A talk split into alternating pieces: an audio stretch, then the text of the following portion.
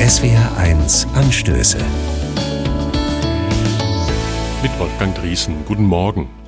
Die dritte Kerze am Adventskranz mache ich heute mal ganz bewusst für alle Kinder dieser Welt an.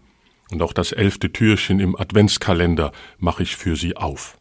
Denn der 11. Dezember ist der Gründungstag von UNICEF.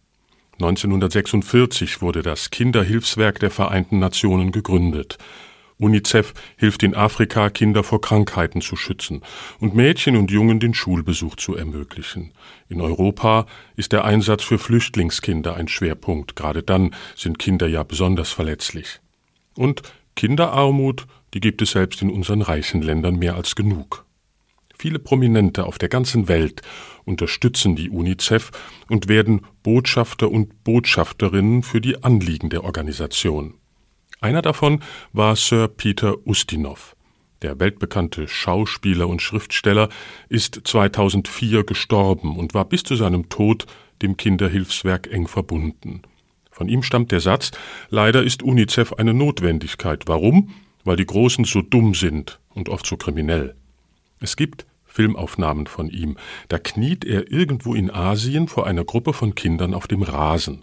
Immer auf Augenhöhe, vor allem dann, wenn die anderen klein sind. Das war ihm wichtig. Ustinov sprach ganz viele Sprachen, und wenn das trotzdem nicht reichte zur Verständigung, dann fand er eine andere Lösung. In Thailand habe ich bellen gelernt, kommentierte er die Aufnahmen. Da spielte er einen Hund, und die Kinder kreischen vor Vergnügen. Bei einer anderen Gelegenheit sagt er, es ist nicht zu leugnen, dass große Staatsmänner, Politiker, religiöse und militärische Würdenträger oder unsere Kriminellen alle unterschiedlich sind. Aber im Alter von vier Wochen machen sie ihren Müttern dieselben Sorgen. So kann man sagen, die Kindheit ist das beste Symbol unserer Gleichheit und unserer Hoffnung. Recht hat er, der Peter Ustinov.